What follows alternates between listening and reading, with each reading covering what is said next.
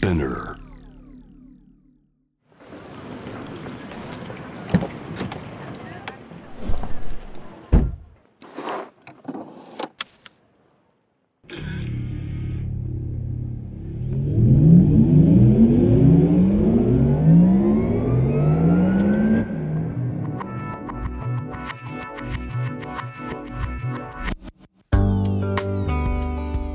生の中で絶対に叶えたい夢のリスト。Bucket List. ポルシェの創始者フェリー・ポルシェから脈々引き継がれる夢を追い現実にする勇気。そんな夢への熱烈な信念は今もポルシェの大切なミッションです。Driven by Dreams. 夢を追いかけることで道を切り開き続ける方をさまざまな業界からお迎えしこれまでに叶えてきた夢の数々そしてこれから叶えていきたい目標や夢について伺っていきます Bucket List Driven by Dreams Powered by Porsche 夢を見る力で道を切り開き続けているゲストをお迎えして夢のリストについていろいろな角度からお話を聞いていきます。ナビゲーターは私シャウラとポルシェジャパンマヤです。前田さんよろしくお願いします。元気ですか？元気ですね。まあシーズン3が始まって1回目は、うん。えーまあ、私たち初の公開収録ってことだったんですがいかがでしたか？やっぱりね緊張しますね。しましたか、うん。時間もちゃんと刻んでいかないといけないじゃないですか。そうイベント内だったんでね、はい。うん。なかなかこうコンパクトにそうですね。話すこと私たちあんまりないですからね。ないですからね。はいでもまあシャウラすごい仕切りが良くて、時間通りに終わりましたよねよかったです。もうずっとタイムキープはもうこれはちゃんとやんなきゃとええ話題を変えるときは目配せくれてましたから 分かりましたよ。はいいやもうそうじゃないとクビになるかなと思っええて頑張りました。はい。さあ早速今回のゲストをお迎えしたいと思います。レーシングドライバーの折戸学さんをお迎えしています。よろしくお願いします。よろしくお願いします。はじめましはい、はじめましてよてろし。くお願いします。前田さんとはもう、はい、そうですね何回かはい、はいお会いしています。あはいそうなんですね。レジェンドですから。そうですよねあのことあるごとにいろんなアドバイスをもらってます。なんかちょっと前田さんが緊張してる感じが今日はありますけど、いやええそんなことはない。スタジオ全体がピリッとしてる感ピじが。リッとしてるはい感じはありますね。はいあのそもそも話なんですが、折戸さんはどういうきっかけでレーシングドライバーになろうと思ったんですか？あーまあシンプルレーシングドライバーになりたいとは思いましたが、まあ本当に小学校2年生とか低学年の頃ですけど、ちょうどその当時ってテレビをつけると必ずコマーシャルやってるじゃないですか。それでタバコのコマーシャルがすごい多かったのね。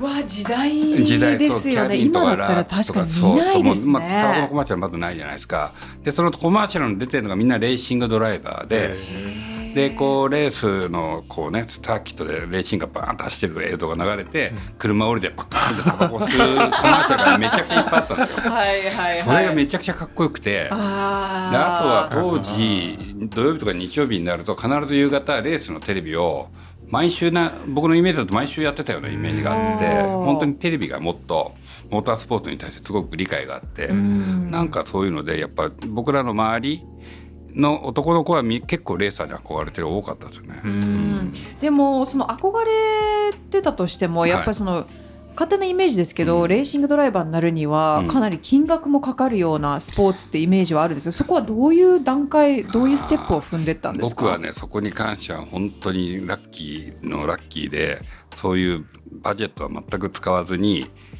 来たんですけどあじゃあ誰かやっぱスポンサーしてくださる。いやいやスポンサーも全くなしで、まあ、シンプルに小さい頃は自転車で僕らが住んでた町の選手権みたいのをやってね。とにかく毎日が選手権なわけですよ。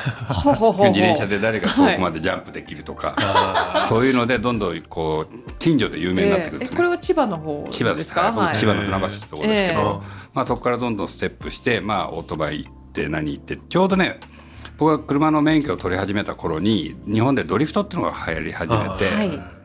それで、まあ、当時そのドリフトで有名な人がいてね、その人が一気にこうヒーローになった時代で、もしかしたら僕もドリフトをやればレースの世界に行けるかもしれないとなるほど。勝手なこう、ね、あの思い込みをしてまたまたまその大会が始まって日本一になったんですよ初代。うん。まあ、そこからこうポンポンとこういろんなチャンスをええいただいて今に至るみたいなじゃあもともとはストリートレーシング基本今でもストリートですね僕は。今でもストリーちょっとト悪いは悪い響きがありますね。そうですか、ええ。まあでもやっぱじ今だったらなかなかでそうだから難しいものあのありますよね。もちろんもちろんもう過去みたいなことはできないですけど、うん。やっぱそのどっちかというと街中で車で遊ぶっていうのは今でも大好きなんでね。はい、はい。えー前みたいなことはできないってことはかなりワイルドなことをされてたんじゃないですか？そ。れはちょっと言えないですね。はい。聞きたいな。まあ言えないですね。後でちょっとじゃあ言えないことはいっぱい。えーはい。で実際その、まあ、自分が、まあ、はい。そのレースカードライバーへの道を歩んでいく中で、ちょっとこれ手応えあるなっていうのはどのぐらいのタイミングでした？でも20まあ二十歳ぐらいからこういうそういう世界に入って、うんえーでも実際に自分がプロだなと感じたのは本当30超えてからですね。うんそうですやっぱりか。最初あのあとある会社の社員としてそこの仕事をやりながら、あのレースをやらせてもらってたみたいな感覚で、まあ、そこでいろいろ仕事とかも勉強させてもらいながらレースはたまに1年間何回か出させてもらうっていう。うんでやっぱりどんどん同年代の今みたいにこうねカートから上がってっていうのがまだそこまでない頃であ結構なんか自然とそういうなんかちょっとやんちゃな人が先輩のその誘いでレース上走ったら早かったんでレーサーになったみたいな人がまだすごく多い時代だったんですね。はいうん。はい。まああのなので結構だから僕は年齢を少しずついくとどんどんやっぱいろんな人が入ってくるじゃないですか、うん。そうすると一気にこうスターダムになっちゃったりとかして、多分僕的にはね20代の頃は全然無理だなと思ってたんですけど。あそうですか。はい。30になってからですね。うん。ん。なんで30になってからだと思います、何かこうメンタル的に変わったものがあったと思います？一番は自信だったりとか。まあそうです。ね、まあ、自信もちょっとずつ増えてきたのと、んえーまあ、20代の頃もいろんなレース出るレースほとんどチャンピオン取ってるんですよ。うん。ただなかなかこう自分の思い描くステージっていうのは行くことができずにちょっともがいてたというか、ただやっぱ30になって当時、まあ、今でもやってますスーパー GT というね、日本の中のレースカテゴリーがありますが、まあ当時は GT 選手権っていう名前だったんですけど、まあ、そこで GT500 っていうね、うん。あのー僕の憧れてた上のクラスに乗ることができたんですね。もちろんそれはいろんな人の協力のおかげで、まあ、それに出ていたんですけど当時フォーミュラードライバーじゃないとその GT500 っていうのはと運転できないと、うん。フォーミュラーか？あフォーミュラフォーミュラーあそう。なるほど F1 なるほど。F1 とはいはいかはいスーパーフォーミュラーとか、はいなるほいわゆるこどうこういうそうじゃない GT カーじゃないそう。あなるほど、で僕の場合は本当にドリフト出身のそのストリート出身のレースをこう普通の箱車のレースをやってきただけなので絶対無理だみたいそなうか、あそうなんですね箱車だとダメだったんですかダメだったんですよ。あそうなん。ですねはい。えでもそのもがいてた時でちょっとやめようかなとか思わなかったです？うーんとままああのやめようかなっていうよりも結局ど誰かが使ってくれないとうん。もうそれで終わりじゃないそうですですか。よね。だからやめたいなっていう感覚はなかったですけど、うん。走ることは好きだった、あうーん。まあ、とにかく多分誰よりも走ることは好きだったと思うんですうよ。ん。で33の時にそのレース勝ったんですよ。ううん。んもうその時にやっとはやっとプロになれたなっていう感じをこうね。で周りもやっぱりこう認めてくれたし、うん。あーお前もなんか頑張ってやっとここまで来たねみたいな。レースカードライバーってはい。年齢って普通どどのぐらいがやっぱそのうん。ピークとかってあるんですか、いやもちろんあのどんどん若手今だとどんどん若手うん。こうね、入れ替えで若手の子たちがどんどん入って、まあ、自動車メーカーのそのはい。系のドライバーとして若い子が入ってきてますけど逆に言うと年齢いってるドライバーもまだいて、僕今54歳なんですけどいまだに現役で走らせてもらってるんで、うん。うん。だピークはやっぱり若い方が絶対いいですよね。うん。ただ僕は間違いなく20代より今の方が運転上手になってきてるんで、えーうんそれはね自分でも感じますね。やっぱ経験ですよね。経験は、あそうですね。経験はありますよね。うん。ーなんか僕いろんなレーサーの人に聞いてるんですけどレーシングドライバーってその反射神経とか運動神経もそうだけど度胸っていうかうん。なんかここ行ったらやばいかもっていうのをバンと言っちゃうその辺が秀でないとできないですよねなかなまあ、かね。そうですね。あとやっぱりこうレースって他人とスピードを出してこうライバルがいる中で一緒に走るわけじゃないですか。うん。やっぱり相手を尊敬する気持ちとあとねなんかやっぱ目に見えない何かありますよねなんかね。うんなんか道というかラインというか、うん。今日今ここ行ったら危険だなとか、今だったらいけるなとかっていうなんか直感的なもの、霊感的なものっていうのが多分あると思うんですようね。ん。その危険だなうん。でも行く時ってあるんですか、うん。でもね僕の場合はもう危険だなと思ったら行かないです行かなくなりました。若い頃はガンガン行ってましたけどでもやっぱりそういった時に何かを起こしてるんですよ。ああじゃあ事故だったり事故だったうんりクラッシュだったりその時に必ず自分で感じてるんですよね。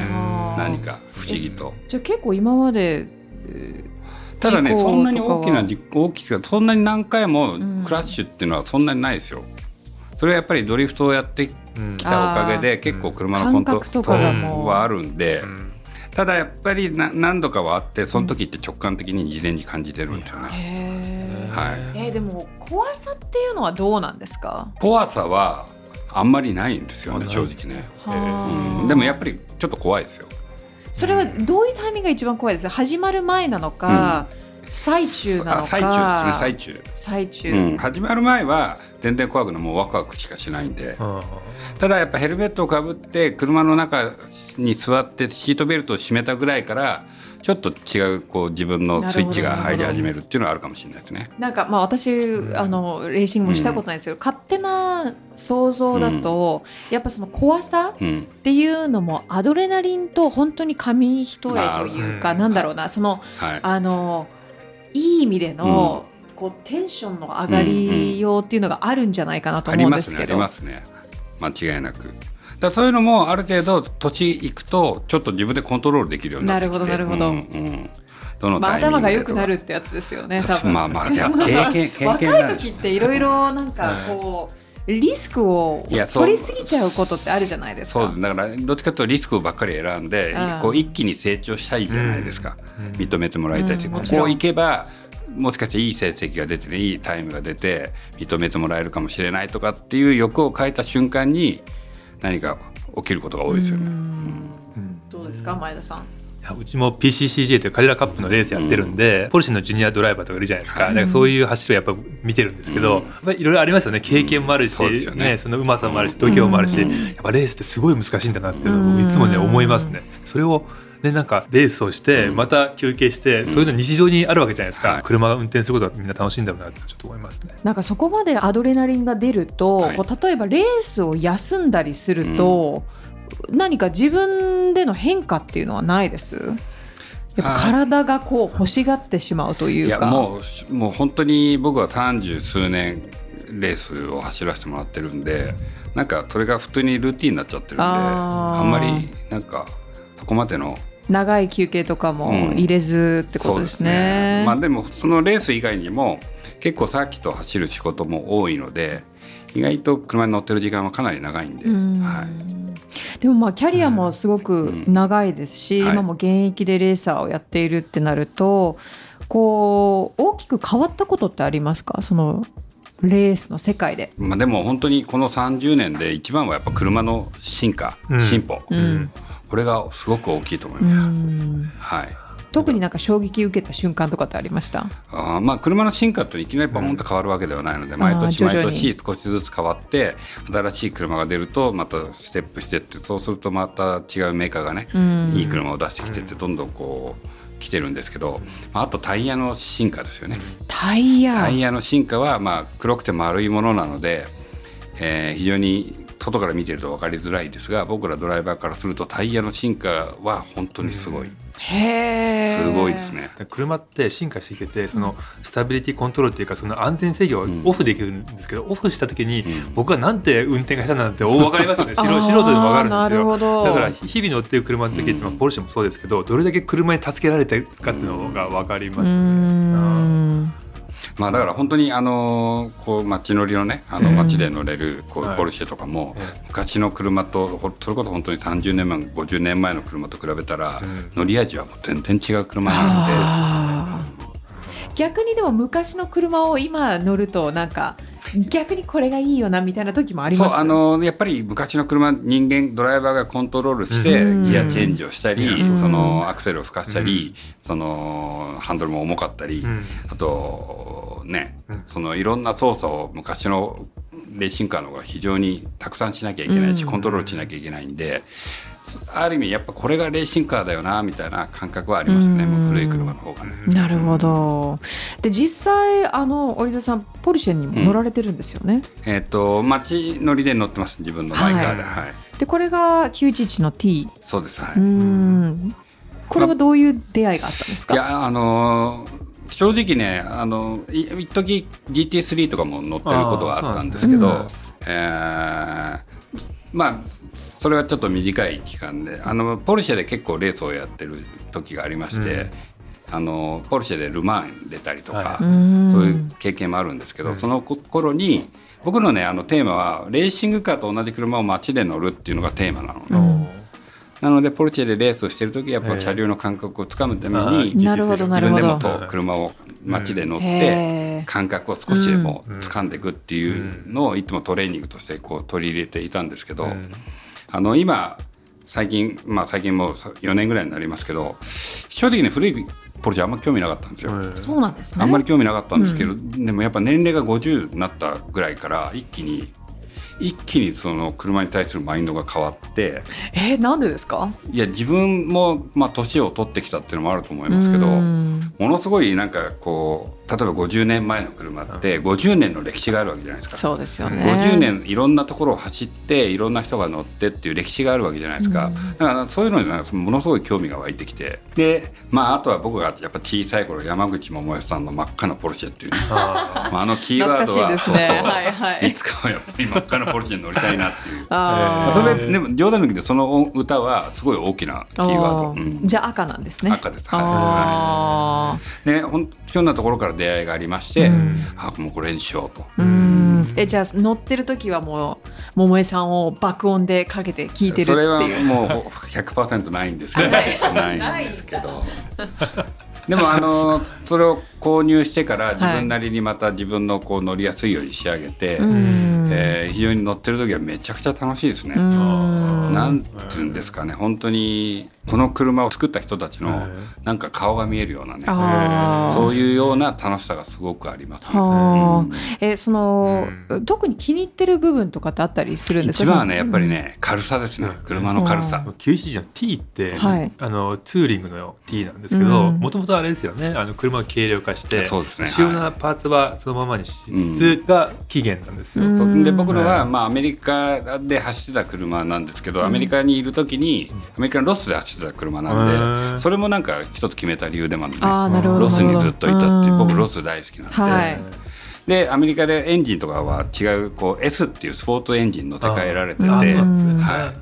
なので非常にこうはちょっと調子よくて速いんですけど、うんそうですね。なるほど。いやすごい楽しそうなんですよ乗ってるとかグルーヴ感があるんですよね多分ね。そうですね。あの車との一体感がそうですごくあって。ええ乗ってて本当にスピードを出すわけじゃないんですけど、うん。すごい楽しい。あとはやっぱ音音ですね。後ろから聞こえてくる古めかしいメカメカしい音がやっぱりこうドライバーのこうねそうですよね。あのハートをくすぐるという。でもなんか先ほどその歴史っていうキーワードが出ましたけど、それで言うと実際に出られたルマンとかも、はい。もう100年になりましたが、はい。それはいつ出られたんですか？僕が出たのは2002年かな。2002年。2002年にですもうね私これこのレースのこと知った時にうん。もうクレイジーだなと思ったんですよ、うん。24時間、なるべく速い速度でレースを続けるわけじゃないですか、どうでした、あの日本でも24時間レースの歴史結構長くて、はいそれこそ昔は北海道の十勝サーキットっていうところで必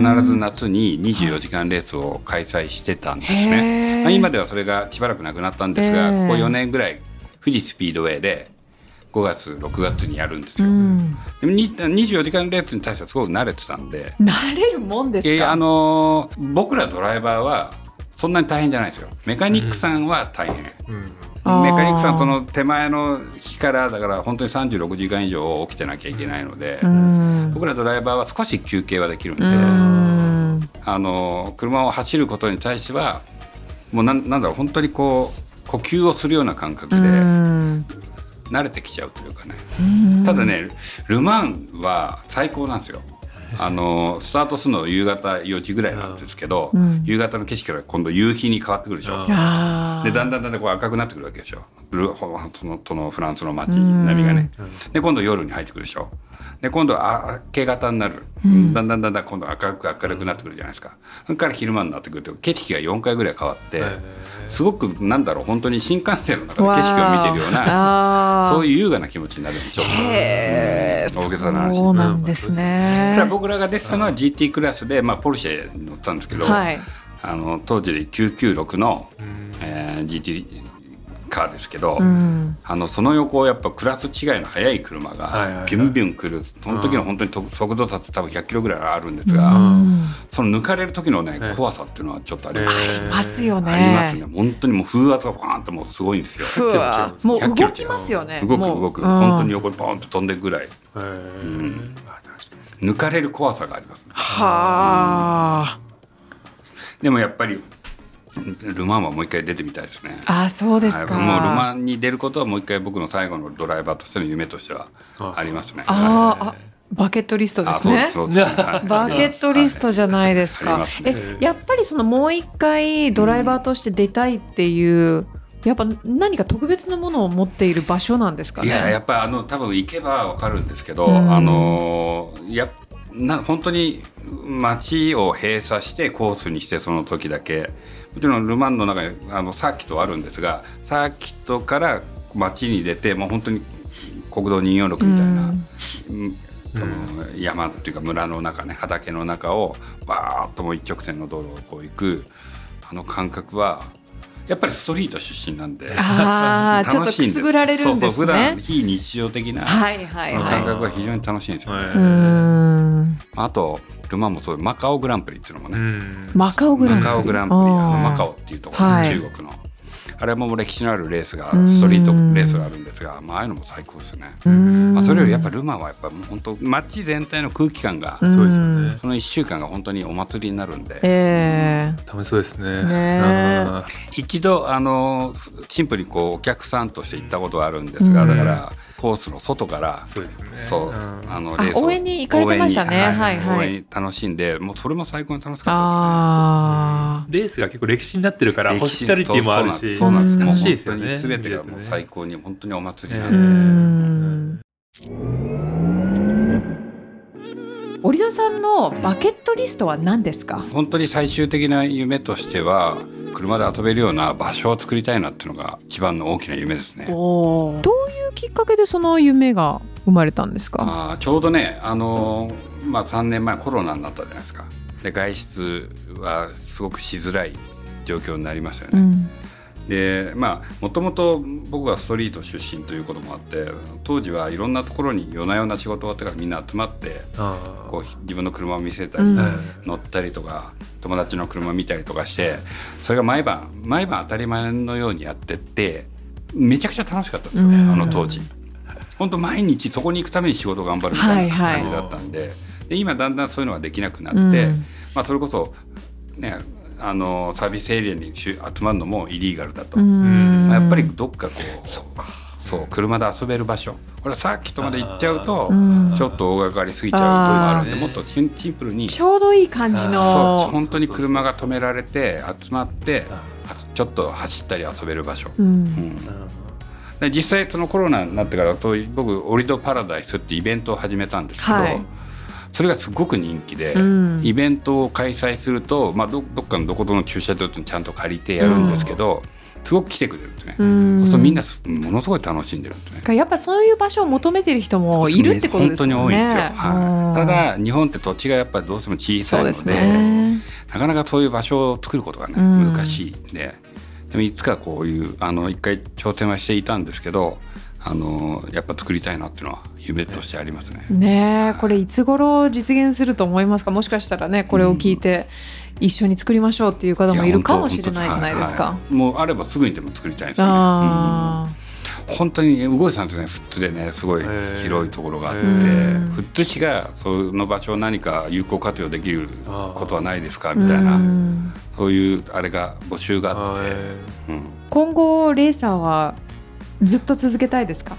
あの一応僕の予定では80歳まで現役で いようと思ってる Yeah, man. 80歳すごいですね。80, let's go.